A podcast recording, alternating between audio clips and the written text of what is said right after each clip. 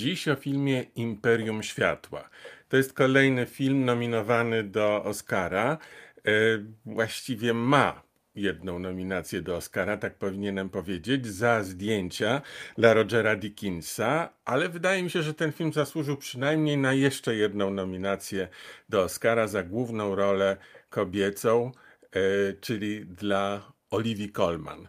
Ona gra e, Hilary, taką panią, która pracuje w kinie, w kinie Empire, e, pięknym, dużym kinie z czerwonymi siedzeniami, z bogatym wystrojem wnętrza, w takim kinie, do którego wchodzi się jak do pałacu. I ten, ta nazwa kina Empire, Imperium bardzo pasuje do, e, do niego. E, mamy lata 80., początek lat 80., Wielka Brytania mm, i to jest kino, które do dzisiaj zresztą istnieje, prawdziwe kino, nie dekoracja, w miejscowości Margate. E, to jest południowo-wschodnia część Anglii, czyli hrabstwo Kent. I Kino jest y, y, położone tuż nad samym morzem. Jak wychodzi się z kina, to, to wychodzi się na plażę, a dalej jest morze, Morze Północne, bo, bo tak jest ukształtowane hrabstwo Kent i miejscowość Margate, że y, frontem stoi do tego północnego, północnej części Morza Oblewającego Mm, oblewającego Wyspy Brytyjskie. W tym wypadku jest to Morze Północne. I w związku z tym ma trochę taki surowy klimat. To nie jest morze słoneczne, hiszpańskie, włoskie, tylko to jest chłodne morze, to jest morze stalowe, to jest morze powściągliwe, powiedziałbym, w wyrażaniu radości życia. Ale to jest takie morze, które ja bardzo lubię. Ja bardzo często bywałem wtedy, właśnie na początku lat 80., mm, nad morzem, tylko w Brighton. Brighton to jest ładna miejscowość e, wczasowa właściwie, blisko położona Londynu, ale nad tą częścią wybrzeża, przy tej części wybrzeża, która sto, e, leży frontem do kanału La Manche, czy jak mówią Anglicy, English Channel. I tam w tej miejscowości Brighton było bardzo podobne kino, e, do którego też chodziłem. I muszę powiedzieć, że mm, byłem zakochany w tym kinie. E, I po latach, teraz właściwie, z wywiadu z reżyserem filmu, o którym mówię, Imperium Światła, jest nim e, Sam Mendes, reżyser i scenarzysta tego filmu, dowiedziałem się, że on też bywał czy pomieszkiwał w Brighton i właśnie do tego samego kina, do którego ja chodziłem, w tym samym czasie chodził. E, był zresztą z nim w pewien sposób związany, ponieważ postać Hillary grana przez Olivię Colman e, jest podobno w dużym stopniu mm, związana ze wspomnieniami sama Mendesa dotyczącymi jego matki, czyli krótko mówiąc zawiera pewne cechy charakterologiczne obyczajowe i sytuacyjne związane y, z życiem matki. A to jest bardzo ciekawa postać i, i w dodatku fenomenalnie zagrana przez Oliwię Colman, dlatego powiedziałem, że należałaby się jej przynajmniej nominacja do Oscara. No ma już Oscara, ale, ale dobrym aktorkom nigdy takich wyróżnień zbyt wiele. E, otóż Hilary e, jest szefową personelu w kinie. Nie wiem, na ile Państwo się orientują, jak zorganizowane jest kino, bo z tego filmu będzie można się y, zorientować. Tak na marginesie, czytałem w różnych miejscach takie opinie i słyszałem już, że to jest film Imperium Światła, e, kolejny film poświęcony miłości do filmu, e, e, twórcy filmowego, czyli to jest trochę jak Fabelmanowie Stevena Spielberga. Opowieść o sobie samym, o tym jak przebiegała miłość do filmu i, i i co w tym filmie jest takiego fascynującego? No i oczywiście do kina, w którym e, e, te filmy są wyświetlane. Ale właśnie tu jest różnica. O ile tacy Fabelmanowie Spielberga to jest rzeczywiście e, film o, o roli filmu w jego życiu, na ile go to ten, ta miłość do filmu ukształtowała i w ogóle zdecydowała o jego życiu, o tyle Imperium Światła jest o Imperium Światła, czyli o kinie to kina jest tym imperium światła, bo światło tworzy. Mamy tam anodę, mamy tam y, iskry światła, które tworzą obraz y, puszczany, projektowany na ekran i ożywający przed naszymi oczami w kształt baśni, marzeń, przygód, historii, które pragniemy tym ciemnym otoczeniu, rozświetlanym tylko światłem historii, opowiadanej historii, światłem y, przygód, światłem wspomnień, światłem rozdzierających uczuć. Chcemy to przeżyć. Więc film sama Mendesa nie jest sentymentalnym wspomnieniem miłości do filmu, tylko jest opowieścią o kinie, o miejscu, w którym wyświetlane są filmy, o kinie, które y, jest zamkniętym światem. Y, Zygmunt Kałużyński, z którym przez wiele lat pracowałem, robiliśmy razem Perły z Lamusa w telewizji, czyli opowiadaliśmy o starych filmach, które następnie były pokazywane. Notabene kończę właśnie książkę poświęconą perłom z Lamusa i już w maju będzie ona na rynku księgarskim, więc trzymajcie za mnie kciuka, kciuki, żebym zdążył. Otóż Zygmunt Kałużyński e, mawiał, że wiesz, kiedy znajdę się w jakimś miejscu na świecie, e, którego nie znam, w którym nie wiem, gdzie się udać, w którym mówią w języku, którym się nie posługuję i jestem zagubiony, to wtedy szukam kina jakiegokolwiek kina i wchodzę do kina, bo z chwilą, gdy wejdę do kina, już jestem w swoim świecie. Już wiem, co robić, już wiem, y, y, czemu to jest poświęcone, już wiem, że się nie zgubię, już wiem, że jestem na swoim miejscu.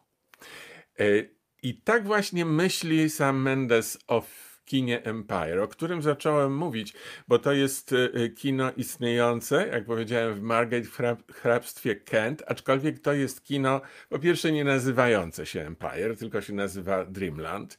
Po drugie to jest kino, które zbudowano e, przy wejściu do parku rozrywki. Po trzecie to jest kino rzeczywiście zabytkowe, bo stworzone w stylu modernizmu w roku 1923 i na tyle piękne i na tyle charakterystyczne architektonicznie dla tamtego czasu, że zostało wpisane na listę zabytków. Ale to z kolei nie uchroniło kina przed y, no, nieodwracalnymi mm, konsekwencjami zmiany stylu oglądania filmów i w 2007 roku zostało zamknięte, zbankrutowało mówiąc krótko.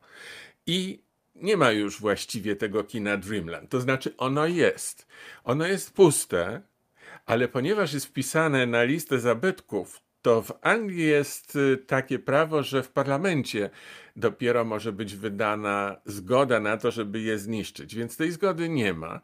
I ten pusty w środku zabytek kinowy stoi cały czas władze miasta dbają, żeby, żeby nie przypominał rudery, więc wygląda tak pięknie jak dawniej tylko że nie ma w nim życia, tylko że nie ma w nim światła, tyle że jest pustym imperium po świecie, który się zmienił. Nie chcę powiedzieć, że go nie ma, ale który się zmienił. E, I to okazało się idealnym miejscem dla sama Mendeza. Dlaczego? Dlatego on to zrealizował właśnie tutaj, w tej miejscowości Margate, a nie w Brighton, z którym kojarzą się jego wspomnienia. Ale kino jest prawdziwe. Jeśli są Państwo na przykład w Anglii, bo tylu jest tam Polaków teraz, albo jadą w tę stronę, to pamiętajcie, południowy wschód w stosunku do Londynu, hrabstwo Kent e, i e, miejscowość Margate, a tam przepiękne kino, zabytkowe kino, które jest bohaterem filmu Imperium Światła. No ale wracamy teraz co jest tym imperium. Poznajemy ludzi, którzy pracują w kinie. Ja mam kontakt z ludźmi, którzy pracują w kinie, y, mam przyjaciół wśród nich i wiem, że to jest bardzo szczególna grupa ludzi i szczególny sposób oni kochają film i w szczególny sposób znają filmy. Nie zawsze je oglądając, bo nie zawsze mają czas, żeby obejrzeć te filmy, które wyświetlają, albo obejrzeć w całości. Ale ich miłość do filmu i do kina polega na trochę innych e, bodźcach. No i to właśnie mamy pokazane w filmie Imperium Światła. I proszę mi nie mówić, że to jest kolejny film poświęcony miłości do filmu. Nie, to nie jest o tym film. Hillary, kobieta w średnim wieku, Olivia Colman, jest szefową personelu, czyli szefową bileterów, kasjerów, tych, którzy sprzedają e, popcorn, sprzedają słodycze, jakieś czekoladki, e, sprzątają salę po wyjściu z y, widzów z kina, z sali kinowej. To jest personel kina. Tego kina jeszcze stworzonego na dawny wzór. Bo dziś, o tym będzie w części premium, dziś kina wyglądają zupełnie inaczej i zupełnie inne, inny jest y, mm, profil zatrudnienia ludzi w kinie. Ale o tym, tak jak powiedziałem, w części premium, czyli na samym końcu. Teraz jesteśmy blisko filmu e, Imperium Światła. No więc ona jest przełożoną personelu. W czasie, e, e, w tym fragmencie historii tego kina, który oglądamy, początek lat 80., przychodzi nowy pracownik, młody, sympatyczny, otwarty. No, ma jedną szczególną cechę, która na początku lat 80., w czasach taczeryzmu w Wielkiej Brytanii, jak się okazuje, miała duże znaczenie, mianowicie jest ciemnoskóry. I jako ciemnoskóry chłopak, co, co dzisiaj no, już jest dla nas dużo bardziej oczywiste i, i, jak, i, i, i wiemy, że to, to jest oczywiste i właściwe, żeby ludzie się mieszali na świecie, to wtedy jeszcze y, były bardzo silne y, takie ruchy, nacjonalistyczne ruchy w Anglii też, a jakże, no, pomniejszające wartość ludzi, którzy mieli inny kolor skóry i, no, i, i, i po prostu protestujący przeciwko ich obecności. I to będziemy widzieli w tym filmie i będziemy doświadczali tego zjawiska. No ale jeszcze wracamy do Hillary. No więc ona kocha kino, pracuje w tym kinie, jest fajną osobą, posiada cechy matki sama Mendesa, a przypominam, że Sam Mendes to jest ten reżyser, który oczarował świat filmem American Beauty, który potem robił między innymi sławnego Bonda Skyfall, który niedawno realizował film pod tytułem 1917, więc reżyser jakościowy, raczej nie gatunkowy, tylko autorski. No i film Imperium Światła na pewno należy do y, y, filmów autorskich, bo jak powiedziałem, sam Mendes jest autorem i scenariusza, bardzo osobistego scenariusza i reżyserem. A więc ta Hilary ma w środku pęknięcie, ma w środku pewien niepokój, pewien szał, pewne piekło, którego na zewnątrz nie widać, ale które w niej pulsuje. To piekło odbiera jej radość życia, możliwość ułożenia sobie życia. To pulsujące e, piekło powoduje, że czasem jest głębiej, a czasem płycej w tej lawie. I żeby nie wpaść głęboko w to piekło, nie wpaść tak głęboko, żeby nie móc żyć, musi sobie pomagać. Musi idąc za radą mądrych ludzi, e, musi zażywać pewną substancję, która się nazywa lit i która wpływa na to, jak człowiek się czuje jak człowiek reaguje. To jest bardzo ważne. Nie wiem, czy Państwo kiedyś mieli z tym do czynienia, albo osobiście, albo wśród swoich znajomych, ale to jest taka substancja, która wyprostowuje, zmniejsza tę amplitudę y, szarpnięć wewnętrznych i pozwala w miarę elastycznie i w miarę harmonijnie przechodzić przez życie, ale jednocześnie otula taką warstwą waty zabezpieczającą, ale też odgradzającą. od świata. I spłaszczającą emocje. Wszystko jest takie otulone, odgrodzone i spłaszczone. I teraz, żeby zachować osobowość w tej sytuacji, żeby zachować taką regularność życia, potrzeba wysiłku i potrzeba determinacji, żeby pozostać sobą. To są demony Hilary, czyli Olivia Colman w tym filmie. To są jej demony, to jest jej piekło. I ona jest w tym świecie fikcji, w kinie. Dookoła są historie śmieszne i straszne i horrory, ale ma też to kino w sobie. Kino, które wyświetla horrory wbrew jej woli w sobie. I ona musi zrównoważyć to, co wewnątrz i to, co na zewnątrz. I my jesteśmy świadkiem tego procesu. To jest temat tego filmu. To jest coś fascynującego, w co można się wpatrywać. Po co? Nie z chorej ciekawości. Po to, żeby to zrozumieć. Po to, żeby zrozumieć, co czuje człowiek inaczej czujący niż my. Albo, co też możliwe, podobnie czujący jak my. I jak sobie z tym radzi. No i wtedy przypomina się historia osobista sama Mendesa. Z jakiegoś powodu on chciał zobaczyć w Hilary swoją matkę. Chciał przypomnieć sobie i opowiedzieć światu, jak wyglądają zmagania takiej wrażliwej osoby z piekłem w środku, które najlepiej zrównoważyć uśmiechem dawanym w kinie. Mamy taką scenę. Mamy taką scenę, kiedy, kiedy Hilary usiądzie wreszcie w fotelu kinowym i zrównoważy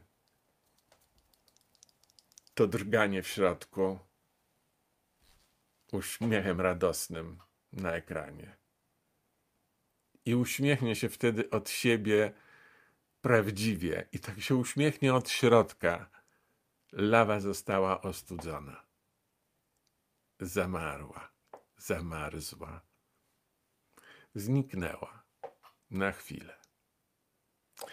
O tym jest ten film i muszę Państwu powiedzieć, że na mnie to robi wrażenie. Zarówno rola Olivii Colman, jak i rola Michaela Warda, który gra Stevena, tego młodego czarnoskórego chłopaka, który, to są, to są dramatis persone, o, oboje oni, protagoniści tego, yy, tej opowieści. I on, Steven, jest, yy, jest chłopakiem otwartym, ale wrażliwym, związ- młodym bardzo, ale wrażliwym i wtedy przestaje mieć znaczenie różnica generacji. Wiedzą Państwo, że ludzie się mogą świetnie zrozumieć, pomimo tego, że pochodzą z innych pokoleń, że dzieli ich kilkadziesiąt lat. Ale jeśli wrażliwość znajduje podobną częstotliwość i zaczynają nadawać na tym samym, na, na, na, tej samej fali mniej więcej, to nagle ta różnica lat przestaje mieć znaczenie. Co więcej, mogą dla siebie stać się pewnym ratunkiem wzajemnie, bo jako rozumiejący i jako wrażliwi mogą po pierwsze jako wrażliwi więcej poczuć, tacy ludzie są bardziej e, obdarzeni większą empatią. Empatia jest dzisiaj y, y, pojęciem i, i, i towarem bardzo luksusowym i coraz rzadszym. Coraz rzadszym. Więc jeżeli znajdujemy w grupie ludzi, którzy są wokół nas w pracy, kogoś empatycznego, kogoś, kto, z kim możemy poczuć braterstwo dusz, nawet jeśli nie kompletne, ale częściowe, to, tak jak Olivia Colman, przepraszam, jak Hillary, rzucamy się na tego kogoś nowego i chcemy z nim być bliżej, bo to jest ktoś, kto może sprawić, że nasze życie będzie po prostu ciekawsze i lepsze i spokojniejsze i z większą nadzieją i, yy, i bezpieczniejsze. i bezpieczniejsze. I wtedy on jej pomaga, gdy jej piekło zaczyna wychodzić na zewnątrz, zaczyna zmieniać rzeczywistość. Ale i ona jemu pomoże, gdy rzeczywistość upomni się o niego w sposób brutalny i wejdzie do kina. Bo są takie momenty, kiedy rzeczywistość wchodzi do kina i zabija tę fikcję, która jest na ekranie, proponując w zamian jakąś inną fikcję. Bo ci, którzy wierzą w jakieś bardzo silnie, w jakieś programy myślowe, w jakieś y, idee polityczne, w jakieś lęki y, przed obcym, nieznanym, jeśli z tym wiążą bardzo silne emocje, jeśli uważają, że mają rację, to to jest zatruty świat. To taki świat jest zawsze światem niosącym e, jakąś przemoc i jakąś niesprawiedliwość. I tak jest na całym świecie. Nie ma krajów, które byłyby od tego wolne. I tu mamy dowód. Zobaczcie Państwo, ile czasu mówię o tym filmie i ciągle odkrywam jego nowe strony, nowe karty. Imperium Światła to nie jest opowieść o miłości do filmu, nie. Ale to jest y, opowieść o świecie, który, który wchodzi do kina, znajdując w kinie czasami lekarstwo, znajdując antidotum na siebie jako truciznę. I to jest opowieść o kobiecie w średnim wieku, Hilary, która staje się nam bliska, której szarpnięcia nas bolą i której życzymy tak dobrze, tak bardzo chcemy, żeby dała sobie radę w tej szarpaninie, której doświadcza. Myślę, że mogę już Państwu y, zacząć opowiadać o tym, jak oceniam ten film, ale jeszcze jedną rzecz chciałem Państwu powiedzieć i zwrócić na to uwagę. Jak powiedziałem, ten film e, e, rozgrywa się w kinie, kinie Empire, czyli Dreamland, zbudowanym w roku 1923. I są w tym filmie takie fajne, ciekawe, może nie zagadki, ale takie dotknięcia historyczne, które jeśli rozszyfrujemy, no mamy ogromną przyjemność. Otóż w pewnym momencie Hilary pomaga Normanowi rozwiązującemu krzyżówki rozwiązać pewne hasło, bo on nie zna odpowiedzi. E, chodzi o cytat z poematu T.S. Eliota e, pod tytułem The Wasteland. I otóż ten poemat został e, stworzony przez T.S. Eliota w Brighton, gdy właśnie przebywał w tym miejscu, w którym sam Mendes też przebywał, w 1922 roku, właśnie wtedy, kiedy oglądane przez nas na ekranie kino było budowane. Nie ma przypadków w takich historiach, nie ma przypadków w takich krzyżówkach. Jeśli ktoś zna taką odpowiedź i zna hasło, które trzeba wpisać do krzyżówki, jaką jest oglądanie filmu, to ma satysfakcję i szybciej potrafi odnaleźć przyjemność w oglądaniu takiego filmu. To teraz chyba już czas na, e, na ocenę. Najpierw będzie gong. Uwaga.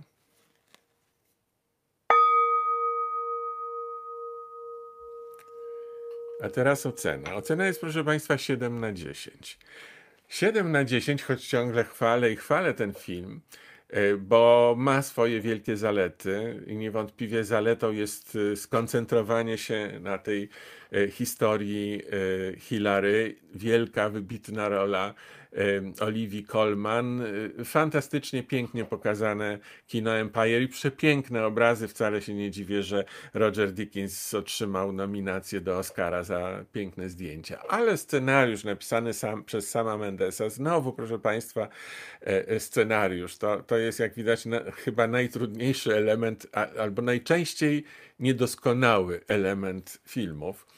E, no nie jest doskonały, ponieważ on zawiera w sobie charakterystyczną dla ludzi, którzy nie są mistrzami w pisaniu scenariuszy, taką e, tendencję do oślizgiwania się, ześlizgiwania się, ześlizgiwania się w stereotyp, w jakąś, e, jak, jak, jak, jakąś kalkę, w jakiś schemat, czyli w coś, w takiego gotowca ideowo-myślowego, ideowo-emocjonalnego, który jak to każdy gotowiec nie ma w sobie tej siły, nie ma w sobie tej świeżości, nie ma w sobie wiarygodności, ponieważ jest gotowcem. Ponieważ nie jest do końca stworzony przez e, scenarzystę, tylko on to jest tak jak budowa domu z prefabrykatów. To nie powstają w ten sposób pałace. No to chyba właściwie wyjaśnia, dlaczego jest 7 na 10. A teraz będzie drugi gążek drugi gong, ale właściwie gążek, który nas przepuści do, mm, do części premium, w której trochę opowiem o swoich osobistych y, skojarzeniach, które miałem podczas oglądania filmu Imperium Światła. Cichutki gążek, delikatny, trzy łyki wody z miedzianego kubka, jakże.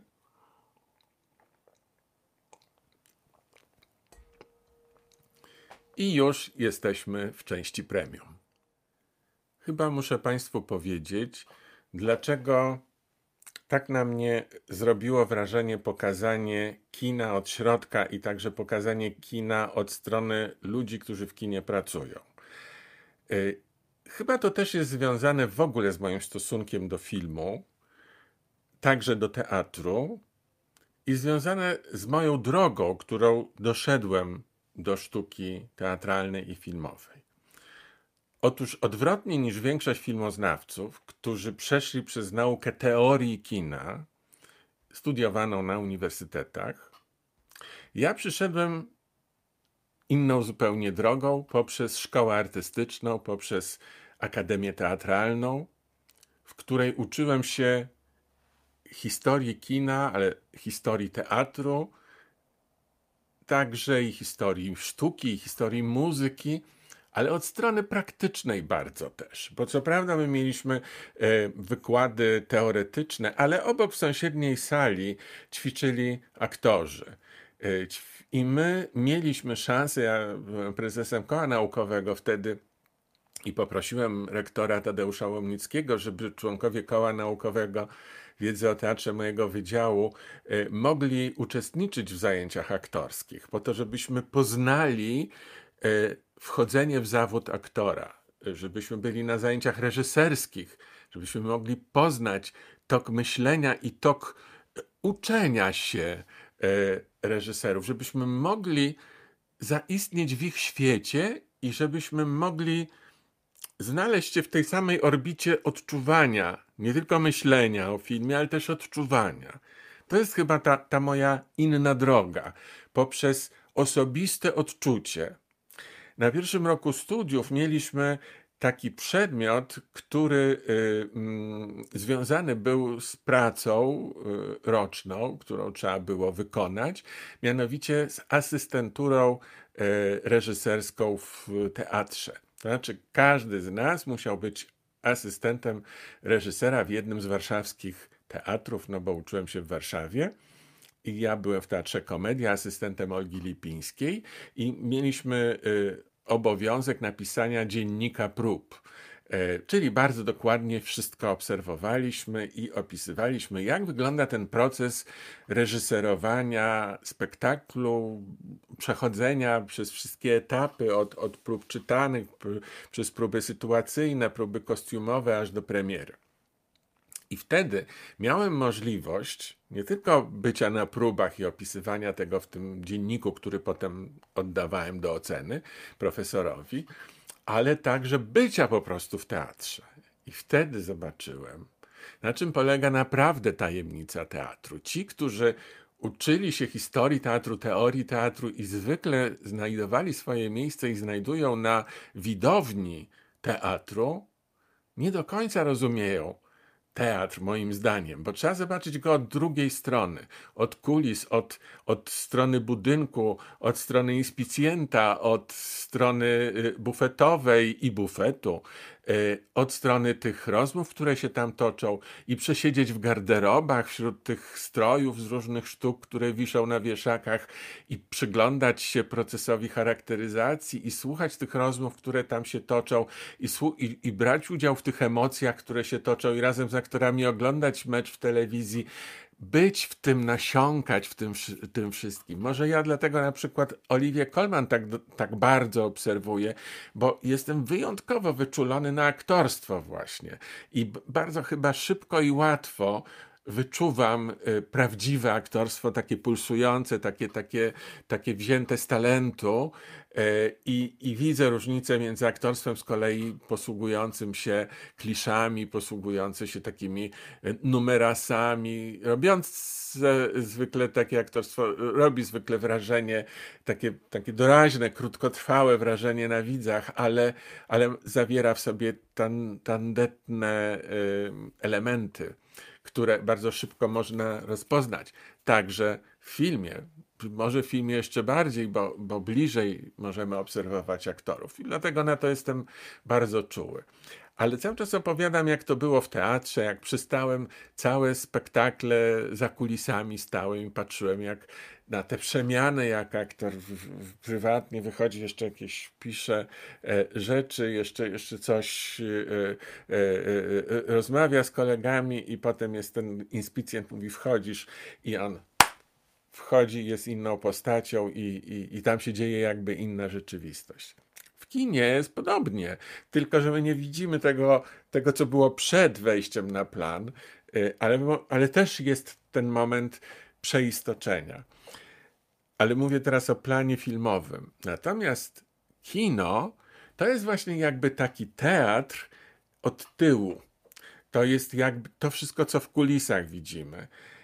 Ja y, mam okazję obserwować życie kiniarzy, tak się o nich mówi, od lat ponieważ od lat y, y, dzięki inicjatywie i pomysłowi Moniki Kowalskiej, szefowej kina Helios w Gorzowie Wielkopolskim, ale też szefowej takiego, takiej akcji y, propagującej dobre, wyrafinowane kino w multiplexach sieci Helios, bo wiedzą Państwo, że te, te takie filmy, które się nazywa filmami, filmami studyjnymi, artystycznymi, nie zawsze trafiają trafiają do multiplexów.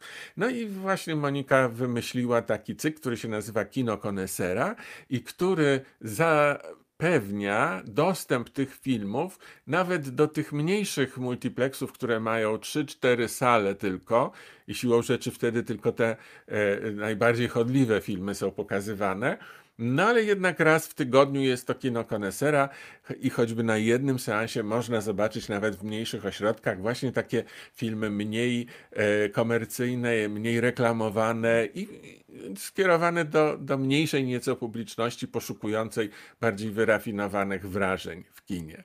No i ponieważ stałem się twarzą tego cyklu Kino Konesera już od wielu lat, jeżdżę po e, całej Polsce, wszędzie tam bywam, gdzie są e, e, Heliosa. No i nie tylko pokazujemy filmy z Moniką, ale po filmie są rozmowy z widzami, które ja prowadzę i które czasami przeistaczają się w kinoterapię a na pewno na podstawie których powstała moja książka o sposobie odbierania filmów, która się nazywa Kino Pasana, czyli sztuka oglądania filmów. Właśnie w dużej mierze dzięki tym spotkaniom z widzami zrozumiałem, tajemnice różnorodnego odbioru, te słynne 50%, które jest na ekranie i 50%, które jest w emocjach ludzi, w głowie, w sercu, e, w, e, w psychice e, widzów, rozgrywa się w inny, różny bardzo sposób. Każdy inaczej to odbiera. To ja wtedy właśnie zrozumiałem, ale jeżdżąc po całej Polsce, po tych wszystkich kinach, zobaczyłem, kim są ludzie całe życie spędzający w kinie. I ci, którzy są tam na etatach, i ci, którzy y, przecinają bilety y, i sprzedają bilety, to są z reguły studenci albo młodzi ludzie pracujący na zlecenie, na umowach zlecenie, y, nie są znaczy takimi zawodowymi, wieloletnimi pracownikami, tylko zmieniają się, bo ta praca w kinie pozwala im połączyć to z nauką. Można tam dogadać różne pory y, pracy, bo kino pracuje długo, ale także różne dni w tygodniu, bo kino też pracuje w soboty, w niedzielę. Czyli krótko mówiąc, da się elastycznie dostosować y, pracę w kinie, połączyć pracę w kinie na przykład z nauką i dlatego ci młodzi ludzie chętnie tam bywają. Oczywiście to są tacy młodzi ludzie, którzy kochają filmy i kochają kino i dobrze im tam w takich okolicznościach. No i chciałbym powiedzieć, że, że sercem kina są, y, jest y, operatornia y, i, i, i miejsce, skąd wyświetla się filmy, ale tak nie jest. Dawniej były takie pomieszczenia za ścianą, tylną ścianą kina, które miały okienka w tylnej ścianie. Pamiętają Państwo, że jak się wchodziło do kina, to, to były zwykle dwa, trzy, cztery okienka, e, za którymi stały e, projektory filmowe. Zawsze co najmniej dwa są te projektory po to, żeby no, dawniej zmieniano szpulę z, e, celuloidy, z taśmą celuloidową. Jak się jedna kończyła, to trzeba było przechodzić na drugi projektor, żeby zachować ciągłość projekcji. No, też jest zabezpieczenie, że jeżeli coś się stanie z projektorem, to zawsze jest drugi projektor jeszcze e, e, ważny. Więc w tej projektorni zawsze było kilka projektorów. Potem w multiplexach bywało tak, że projektornia była duża i e, długa i były e, projektory skierowane do różnych sal, które były obok siebie. Tak się też zdarzało. I teraz nie wiem, czy zwrócili Państwo uwagę, jak wyglądają współczesne kina, multiplexy. Czy widzieli Państwo w tylnych ścianach te okienka, za którymi stoją projektory? No ja wiem, nie ma już projektorów takich, e, prawie nie ma, bo niektóre kina, szczególnie te, te kina studyjne, jeszcze zachowały możliwość wyświetlania filmów z e, taśmy celuloidowej. No ale w większości e, mamy już projektory cyfrowe. Projektory cyfrowe to odczytują tak jak w komputerze się, no to są komputery, więc to one odczytują z plików. Nie ma już żadnej taśmy, która by się kręciła. Jest po prostu komputer, któremu miga światełko i odczytuje plik dobrej jakości, bardzo duży plik, ale tylko plik komputerowy. No dobrze, i gdzie te projektory są? Widzieli Państwo te, te szybki, te, te okienka? Bo ich nie ma. No to gdzie jest projektor? A projektor w kinie, multiplexie nowoczesnym, jest umieszczony dokładnie tak samo jak projektor w Państwa mieszkaniu, jeśli macie kino domowe. Na sali kinowej jest, nad głowami widzów, pod sufitem. Tam jest projektor. I jak trzeba zmienić w nim żarówko, żarówkę, to taką windą zjeżdża ten projektor z góry i tam między rzędami e, dostaje się do niego operator po to, żeby dokonać jakiegoś przeglądu czy, czy jakiejś wymiany. A właśnie powiedziałem ten operator. Ilu mamy operatorów teraz w kinach, w multiplexach? Czują Państwo, co chcę powiedzieć? Żadnego. Bardzo często jest tak, że w kinie nie ma żadnego operatora, dlatego że on jest niepotrzebny. Te wysoko umieszczone projektory, do których nie ma dostępu y, personel kina, y, są y, włączane tylko raz dziennie rano, automatycznie, a następnie cały repertuar kina, nawet jeśli to kino jest, nie wiem, w Szczecinie, jest nadawany z komputera w Warszawie to w Warszawie jest y, ustalane, jaki film, w której sali, o której godzinie będzie, jakie reklamy będą przed filmem. To już nie chodzi tu o Warszawę, chodzi o centralę. Bo ja nawet nie jestem pewien, czy centrala jest w Warszawie, czy jest w Łodzi, skąd Helios się wywodzi. E, więc, więc pozwólcie, że, że postawię znak zapytania i przyznam się, że nie wiem. Ale w każdym razie w centrali. I jeśli trzeba coś zmienić, to tam się zmienia. W oprogramowaniu. Filmy wszystkie są startowane raz dziennie, rano, a potem idą przez cały dzień we wszystkich salach automatem. Razem z reklamami, razem ze wszystkim, wszystkim, co jest pomiędzy nimi. A widzieli Państwo w kinach te podświetlane mm, e, plakaty, które e, zmieniają się, tak, takie, takie e, ekrany LCD, na których zapowiedzi filmów się pokazują. To kto to ustawia? Dawniej się pineskami przyklejało plakaty, przybijało, umieszczało, przytwierdzało. Teraz są wyświetlacze LCD. No to gdzie, skąd one są nadawane? Też z centrali, w innym mieście gdzie jest to wszystko za, za, zaplanowane, zaprogramowane, który plakat po którym, z jaką częstotliwością, w którym kinie, na której ścianie. Tak wyglądają współczesne kina. Tego, co widzimy w Imperium Światła, już nie ma. W każdym razie z tym operatorem, kinooperatorem jest tak, że on oczywiście jest, jest zawsze jakiś dyżurny, ale bardzo często obsługuje kilka kin, kilka centrów i, i jedzie tam, gdzie jest jakiś problem, albo gdzie ma zaplanowany jakiś przegląd, to, to wtedy tam jest obecny, ale bardzo często zdarza się, że w danym momencie, w danym multiplexie nie ma w ogóle kinooperatora, bo wszystko, wszystkim się zajmuje zaprogramowany wcześniej komputer. Chciałbym powiedzieć sztuczna inteligencja. No może to nie jest sztuczna inteligencja, ale, ale to już jest y, coś, co, co, co jest automatyczne. I na koniec jeszcze mi się przypomniało, przypomniał pewien moment, w którym poczułem, bo zawsze chciałem pracować w teatrze czy w kinie. W teatrze pracowałem Byłem kierownikiem literackim i w Teatrze Komedia w Warszawie, i w Teatrze Muzycznym w Gdyni, e, w kilku miejscach. Ale zawsze chciałem tak naprawdę, tak nie być kierownikiem literackim w gabinecie, tylko tak być przy scenie, ale nie na scenie, bo aktorem nie chciałem być, znając zresztą swój brak talentu, ale nie miałem w ogóle takich marzeń. Natomiast być na scenie, być świadkiem tego, co się dzieje, i myślę, że tak jak Hillary wchodzi w pewnym momencie na salę i tam jej będą Państwo świadkami takiego olśnienia, takiego oczyszczenia, takiego katarzis, które przeżywa w kinie Hillary, czyli Olivia Colman, to ja to przeżyłem w teatrze w dniu, w którym nieoczekiwanie dla samego siebie zostałem suflerem.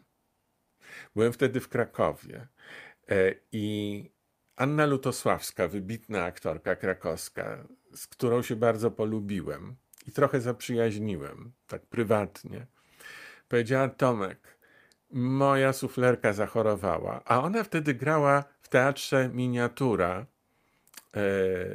w Krakowie. To jest mała scena, e, mała scena teatru imienia Słowackiego. Grała adaptację cudzoziemki Marii Kuncewiczowej. I to był właściwie monodram. Była sama na scenie, bardzo blisko widzów. To fantastyczna, fantastyczne przedstawienie było. A Ludosławska naprawdę była wyjątkową aktorką. Ona powiedziała: Słuchaj, zachorowała mi suflerka, potrzebuję mieć wiesz, poczucie bezpieczeństwa. Czy ty byś mógł być e, e, e suflerem na, na kilka spektakli? I po prostu, żebyś, wiesz, pilnował, jak jest z tekstem i w razie czego mi podrzucił. Ja zostałem suflerem w Teatrze imienia Słowackiego w Krakowie przez kilka wieczorów. I wtedy poczułem, jak to jest.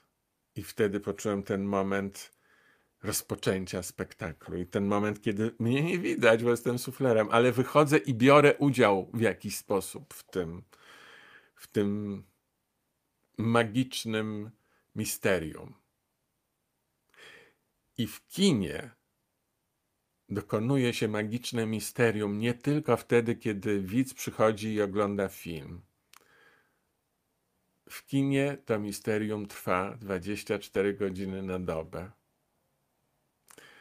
Jeśli się w nim jest, jeśli się oddycha tym powietrzem, jeśli się czuje przepływające w powietrzu cząstki energii tych wszystkich opowieści filmowych, historii, emocji. Wszystko krąży w kinie Empire. I o tym jest film Imperium Światła.